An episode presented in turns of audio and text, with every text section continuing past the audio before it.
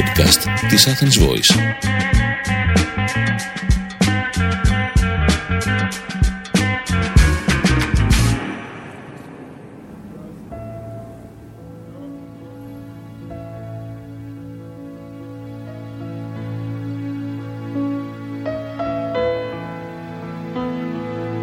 Ακούτε τη σειρά «Τα μονοπάτια των άστρων» του Διονύση Σιμόπουλου. Συζητήσεις με τον Μάκη Προβατά. Με την ενέργεια της ΔΕΗ.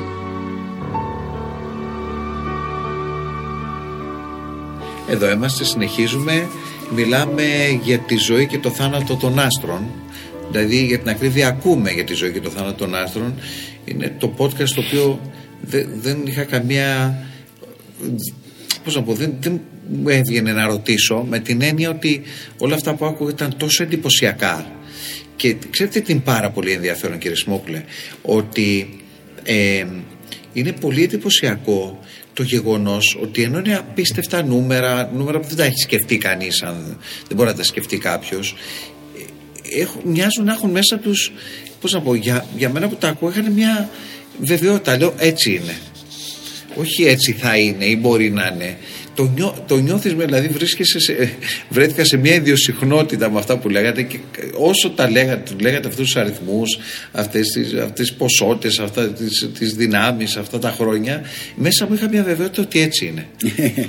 ε, ναι, να, είναι χονδροειδής η περιγραφή που έχω κάνει μέχρι τώρα, έτσι. Mm. Ε, υπάρχουν λεπτομέρειες που δεν τις γνωρίζουμε, ε, τις μαθαίνουμε συνεχώς.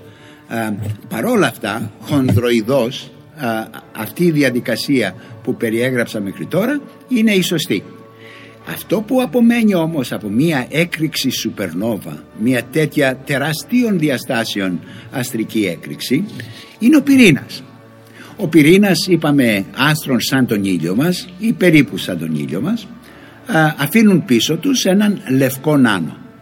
Ένας λευκός νάνος είναι ένα συμπιεσμένο αντικείμενο, αλλά μια έκρηξη σουπερνόβα αφήνει πίσω του δύο διαφορετικά αντικείμενα, το ένα πιο συνταρακτικό από το άλλο. Σε μικρότερα άστρα, όπως είναι άστρα με είκοσι με είκοσι πέντε φορές τα υλικά που έχει ο ήλιος μας, ο πυρήνας μετατρέπεται, όπως είπαμε, σε άστρο νετρονίων. Μετατρέπεται δηλαδή ένας αντικείμενο σε ένα, ένα αντικείμενο το οποίο αποτελείται αποκλειστικά και μόνο από α, α, νετρόνια. Τα νετρόνια που υπήρχαν α, στα υλικά προηγουμένως, αλλά επίσης και τα πρωτόνια συν, συγχωνεύονται με τα ηλεκτρόνια, μετατρεπόμενα και αυτά σε νετρόνια. Αυτά τα άστρα νετρονίων, λοιπόν, είναι άστρα τα οποία περιστρέφονται με μεγάλες ταχύτητες γύρω από τον άξονά τους, και πολλές φορές όταν είναι έτσι τοποθετημένα στο διάστημα μπορούμε και συλλαμβάνουμε τις, ε, τους πίδακες, τις ραδιοεκπομπές που ε, ε, ξεφεύγουν από αυτή την περιστροφή, τη γρήγορη περιστροφή. Α, φανταστείτε δηλαδή τι, ένα αντικείμενο το οποίο, ενώ είπαμε ότι ο λευκός νάνος έχει το μέγεθος της γης μας, ένα άστρο νετρονίων έχει το μέγεθος ε, ε, που μπορεί να ε, χωρέσει στο λεκανοπέδιο των Αθηνών. Δηλαδή ένα πολύ μικρότερο ο, ο, όγκο. Αυτό όμως το μικρό αντικείμενο, το άστρο νετρονίων, περιστρέφεται. Έχουμε παρατηρήσει ε, ε, τέτοια ε, άστρα νετρονίων που περιστρέφονται επτακόσιες φορές το δευτερόλεπτο. Δηλαδή, αν βρισκόταν κάποιος στον Ισημερινό του, θα έτρεχε με μία ταχύτητα α, αυτή, αυτό το σημείο, με μία ταχύτητα που θα έφτανε το είκοσι με είκοσι πέντε τοις εκατό της ταχύτητας του φωτός. Τόσο μεγάλη είναι η ταχύτητα περιστροφής. Αλλά ούτε και αυτά τα αντικείμενα είναι τόσο καταπληκτικά όσο μια μαύρη τρύπα. Όταν έχουμε ένα άστρο γιγάντιο σαράντα με πενήντα φορές τα υλικά που έχει ο ήλιος μας, η συμπίεση των υλικών και η, η έκρηξη, η αστρική έκρηξη που ακολουθεί, συμπιέζει τον πυρήνα τόσο πολύ ώστε κατά κάποιον τρόπο ο πυρήνας καταπίνει τον ίδιο του τον εαυτό. Δηλαδή ολόκληρο αυτό το τεράστιο άστρο α, συμπιέζεται τόσο πολύ ώστε α, ακόμη και συμπιέζεται πολύ και αυξάνει φυσικά συγχρόνως και την α, βαρυτική του δύναμη, έτσι ώστε ακόμη και το φως να μην μπορεί να ξεφύγει από αυτό το αντικείμενο. Γι' αυτό άλλωστε και το ονομάζουμε μαύρο. Μαύρο επειδή δεν μπορούμε να δούμε α, ακτινοβολία να έρχεται από εκεί, και τρύπα επειδή οτιδήποτε απορροφάει στο δρόμο, οτιδήποτε υπάρχει στο δρόμο του, το απορροφάει, το καταπίνει. Έχουμε δηλαδή ολόκληρα άστρα να καταπίνονται από τέτοιου είδους αντικείμενα όπως οι μαύρες τρύπες. Ε, φα... Για να δώσω να καταλάβει και ο ακροατής καλύτερα. Ε, για να ξεφύγει από τη δύναμη της βαρύτητας ένας πύραυλος πρέπει να τρέχει με μία ταχύτητα έντεκα περίπου χιλιόμετρων το δευτερόλεπτο. έντεκα χιλιόμετρα το δευτερόλεπτο μπορεί και ξεφεύγει από τη δύναμη της βαρύτητας α, της γης μας.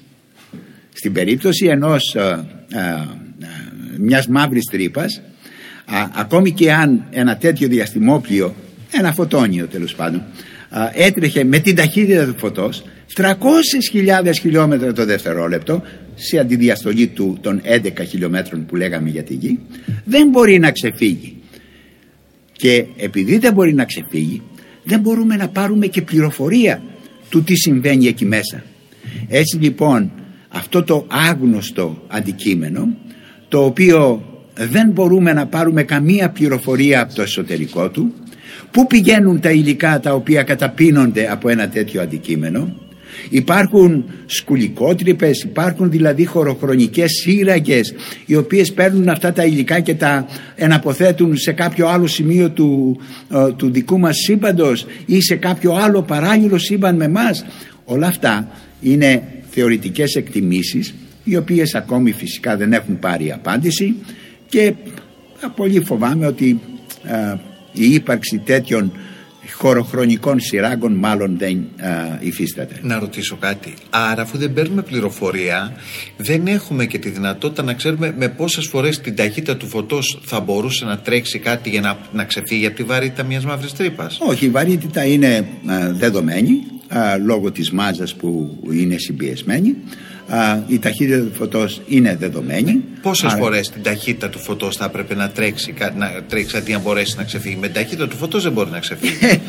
Γιατί, πολύ ωραία ερώτηση, αλλά uh, είναι μια ερώτηση η οποία δεν έχει απάντηση, με την έννοια την εξής, ότι δεν υπάρχει τίποτε που να τρέχει με μεγαλύτερη ταχύτητα. Αυτό το καταλαβαίνω, το καταλαβαίνω. Ναι. Το Οπότε, ακόμη και να πεις ότι χρειαζόμαστε ναι, εκατό φορές, διακόσιες, δύο χιλιάδες φορές, ε, δεν μπορείς να το πεις. Δεν υπάρχει κάτι τέτοιο. Δεν υπάρχει κάτι τέτοιο. Δεν υφίσταται κάτι τέτοιο. Ναι. Παρόλα αυτά, ναι. α, λέμε ότι δεν μπορούμε να πάρουμε πληροφορίες, α, καμία πληροφορία από το εσωτερικό μιας μαύρης τρύπας. Δεν είναι ακριβώς έτσι. Ο Στίβεν Χόκιν απέδειξε ότι ακόμη και από μία μαύρη τρύπα εκπέμπονται ορισμένες φορές σωματίδια, πληροφορία τέλος πάντων, η οποία α, μία φορά τόσο α, σε μερικά δισεκατομμύρια χρόνια από σήμερα και ούτω καθεξής. Αλλά αυτές είναι πληροφορίες οι οποίες δεν έχουν την δυνατότητα να μας δώσουν εμάς, ιδιαίτερα σήμερα, τα στάσεις που επικρατούν εκεί.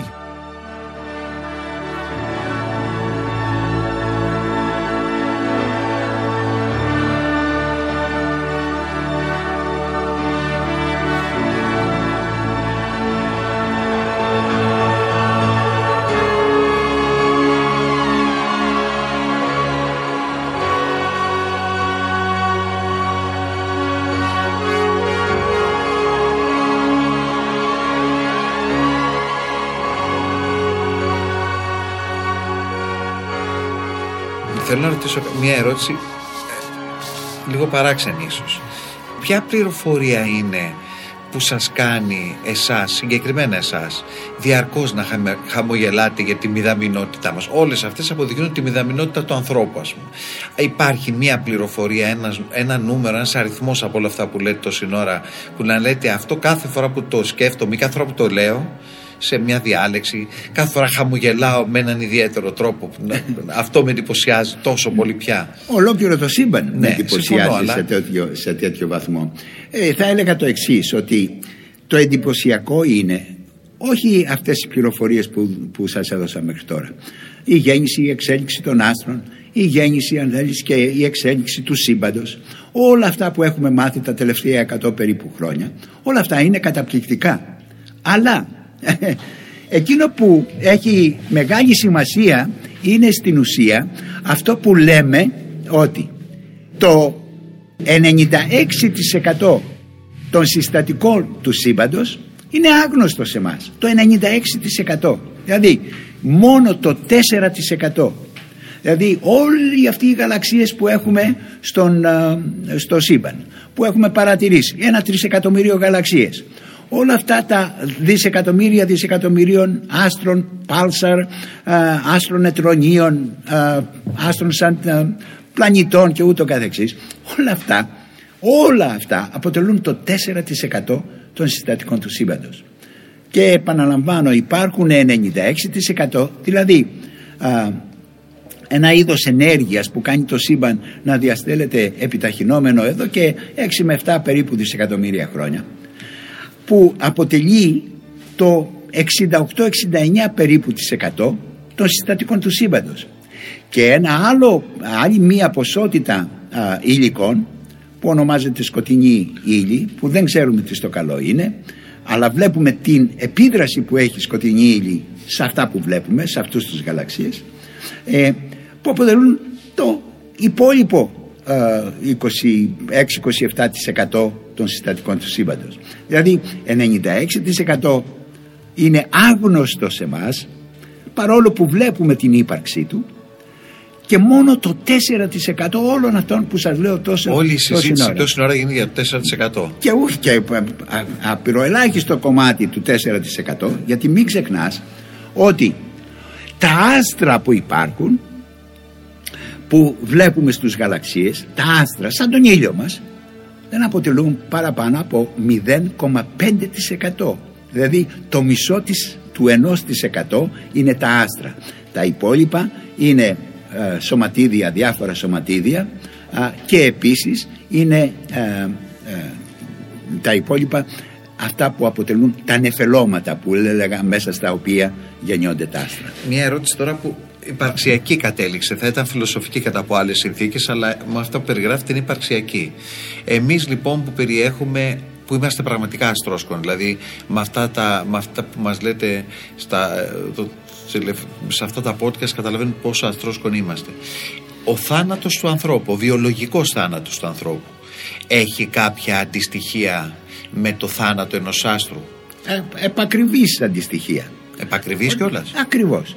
Είπαμε προηγουμένως ότι το σώμα του ανθρώπου αποτελείται από δισεκατομμύρια δισεκατομμυρίων α, χημικά στοιχεία, κυρίως το υδρογόνο, τον, ο, το οξυγόνο, τον άνθρακα και το άζωτο.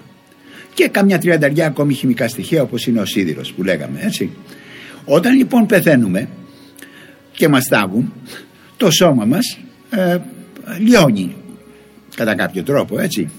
Τα σωματίδια όμως από τα οποία αποτελείται, τα χημικά στοιχεία από τα οποία αποτελείται, δεν ε, καταστρέφονται. Γίνονται λίπασμα, για παράδειγμα. Τροφή, όπως έλεγε και ο Ζορμπάς, τροφή για σκουλίκια. Αυτά όμως ε, μεταφέρονται πίσω στην, ε, στη, στην, ε, στην γη. Και όχι μόνο στη γη, αλλά με το θάνατο του ήλιου, όπως λέγαμε προηγουμένως, και με το θάνατο της γης μας, διασκορπίζονται αυτά τα χημικά στοιχεία, τα οποία δεν έχουν καταστραφεί, διασκορπίζονται και ανακατεύονται με τα άλλα νεφελώματα που υπάρχουν στο σύμπαν, για τη δημιουργία νέων άστρων, νέων πλανητών και ίσως και νέων ειδών ζωής. Ένα δευτερόλεπτο, μια ερώτηση αισθηκτώδη και αντανακλαστική που μου έρχεται και που σίγουρα θα την έχουν και περισσότεροι ακροατές, είναι με την καύση των νεκρών γίνεται αυτό? Πολύ ωραία ερώτηση. Δεν ξέρω. Υποθέτω ναι. Αλλά δεν ξέρω. Δεν το ξέρω. Ωραία. Θα πούμε λοιπόν το εξής. Άρα βλέπουμε ότι μοιάζει λοιπόν ο θάνατος, ο βιολογικός θάνατος του ανθρώπου, η διαδικασία προς τον θάνατο μοιάζει, γιατί αυτό μας περιγράψατε είναι αφού πεθάνει ο άνθρωπος. Η διαδικασία προς τον θάνατο έχει καμία σχέση με τον τρόπο? Ε, όχι, δια... ε, όχι, υπάρχει άλλου είδους διαδικασία. Εδώ μιλάμε για μεταβολισμό, μιλάμε για βιολογική εξέλιξη, ε, παίρνουμε διάφορα χημικά στοιχεία με τις τροφές μας κλπ, οι οποίες αφομοιώνονται, μετατρέπονται και μεγαλώνουμε και ούτω καθεξής. Ε, δεν είναι ε, παρόμοια η διαδικασία α, της ε, γέννησης και της εξέλιξης ενός άστρου. Ένας επιστήμονας όπως εσείς που έχετε όλα αυτά στη γνώση σας και στην επίγνωσή σας και στην αντίληψή σας, πώς βιώνει τα γυρατιά, το να, το να γερνάει το σώμα? Ε, δεν μπορώ να, να εκφράσω άποψη ή γνώμη για το πώς αισθάνεται ή πώς ε, πιστεύει ε, αυτά που, ε, που ξέρει ε, σε αντιδιαστολή της εξελικτικής του πορείας για όλους τους ανθρώπους. Ε, για τον εαυτό μου ξέρω. Για τον εαυτό μου μπορώ να σου πω ότι αντιμετωπίζω ε, τη γύρανση ή αν θέλεις και το θάνατο ε, επικούρια. Όπως και ο Επίκουρος πριν από δύο χιλιάδες τριακόσια και χρόνια α, έλεγε ότι όταν ο θάνατος δεν είναι κοντά μας, δεν είναι α, δίπλα μας, α, είναι κάπου μακριά, δεν μας ενδιαφέρει και τόσο πολύ, δεν πρέπει και να το σκεφτόμαστε ούτε και να μας απασχολεί. Όταν έρθει όμως α, με το καλό, κάποια στιγμή θα έρθει και ο θάνατος, ε, ούτε και τότε πρέπει να μας απασχολεί τίποτε, γιατί εμείς δεν θα το πάρουμε χαμπάρι, α, θα πεθάνουμε κι εμείς, οπότε ο, ο θάνατος για μας, είτε έτσι είτε αλλιώς, πολύ απλοϊκά το λέω αυτά, έτσι, έτσι, αλλά σκέφτομαι ότι αυτό είναι ένα, ένα επιπλέον κίνητρο, όχι ένα επιπλέον, αυτό είναι το κίνητρο για το οποίο οι επιστήμονες δεν θέλετε ποτέ και να συνταξιοδοτηθείτε από τη ζωή την ίδια και από την επιστήμη σας. Δηλαδή δεν φαντάζομαι ότι υπάρχει επιστήμονας ο οποίος λέει τώρα δεν θέλω να δουλεύω άλλο, τώρα θέλω να απέχω.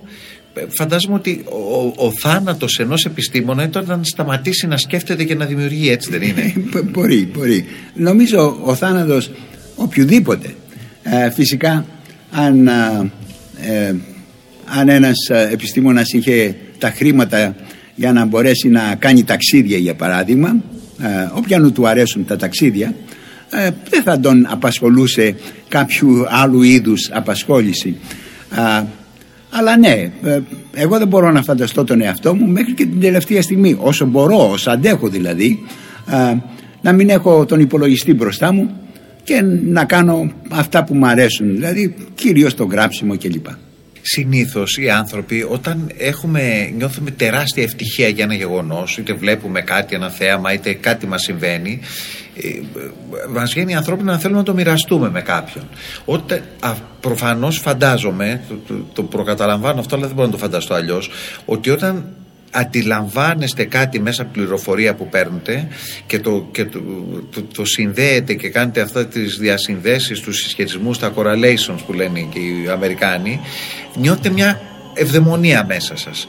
Εκείνη τη στιγμή αυτής της ευδαιμονίας, ποιος είναι ο άνθρωπος που τον παίρνετε κατευθείαν και του, το λέτε? Με το ευρύ κοινό.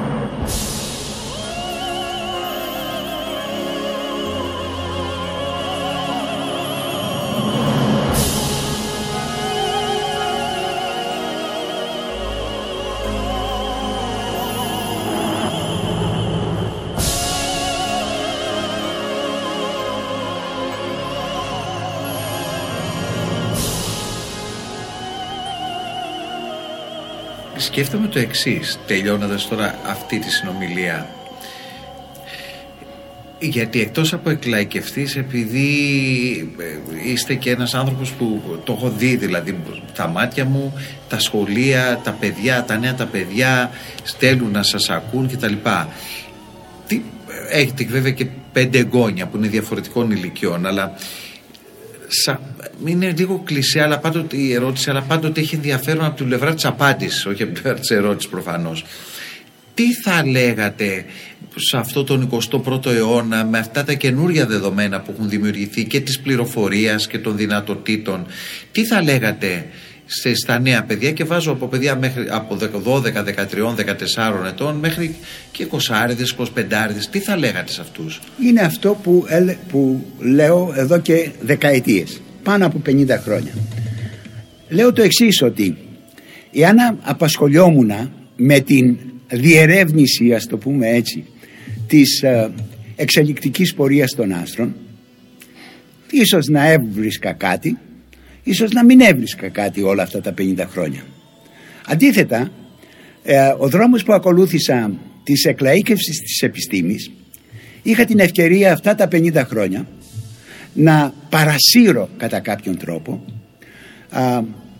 χιλιάδες κυριολεκτικά παιδιά να ακολουθήσουν α, επί, το επιστημονικό πεδίο, και οι οποίοι αυτή τη στιγμή, χρόνια αργότερα, είναι α, καθηγητές στα μεγάλα πανεπιστήμια Ελλάδας, Ευρώπης και Αμερικής, ερευνητές μεγάλου βεληνικούς στα μεγαλύτερα εργαστήρια ερευνών στον κόσμο. Αυτοί οι άνθρωποι που παρασύρθηκαν, σε εισαγωγικά, α, από τις δικές μου α, δραστηριότητες, είτε στο πλανητάριο, είτε στις εφημερίδες, είτε στα περιοδικά, είτε στα βιβλία που έχω γράψει, που παρασύρθηκαν από α, την δική μου παρουσία, α, έκαναν στο, στην επιστήμη παρασάγκας μεγαλύτερο α, καλό από ό,τι θα μπορούσα να είχα κάνει εγώ αν είχα περιοριστεί, και αυτό είναι η λέξη που θέλω να χρησιμοποιήσω, στην επιστημονική διερεύνηση της εξέλιξης των άστρων που είχα ξεκινήσει. Με αυτή λοιπόν την έννοια, το ίδιο θα έλεγα και στον σημερινό επιστήμονα, στον σημερινό νέο, ε, να μπορεί να παρακολουθήσει την εξελικτική πορεία της επιστήμης και να μπορεί να την εφαρμόσει στην καθημερινότητά του, α, για να μπορέσει α, φυσικά και να βρει τα αποτελέσματα που χρειάζεται η επιστήμη να προχωρήσει. Θα μπορούσαμε να μιλάμε και άλλες τόσες ώρες και άλλες τόσες ώρες, οπότε οι ακροατές τώρα του Athens Voice που θα ακούσουν αυτά τα podcast, νομίζω θα θέλουν κι άλλο. Mm. Θα τους αποχαιρετήσουμε τώρα. Αποχαιρετούμε τους ακροατές των podcast του Athens Voice. Κάντε το κι εσείς. Γεια και χαρά, και ελπίζω να συνεχίσετε το ενδιαφέρον που έχετε για την επιστήμη και για όσα συμβαίνουν σε αυτόν. Γιατί, γιατί η επιστήμη του σήμερα είναι η λύση των προβλημάτων που θα αντιμετωπίσουμε αύριο. Ευχαριστούμε πάρα πολύ. Σας ευχαριστούμε πολύ. Εγώ ευχαριστώ.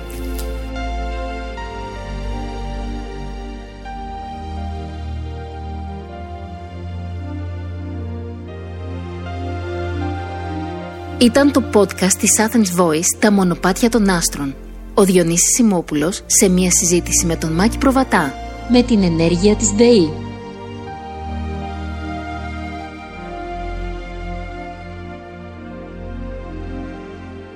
Η χρήση της μουσικής είναι προσφορά του Βαγγέλη Παπαθανασίου προς τον Διονύση Σιμόπουλο για τη συγκεκριμένη σειρά podcast.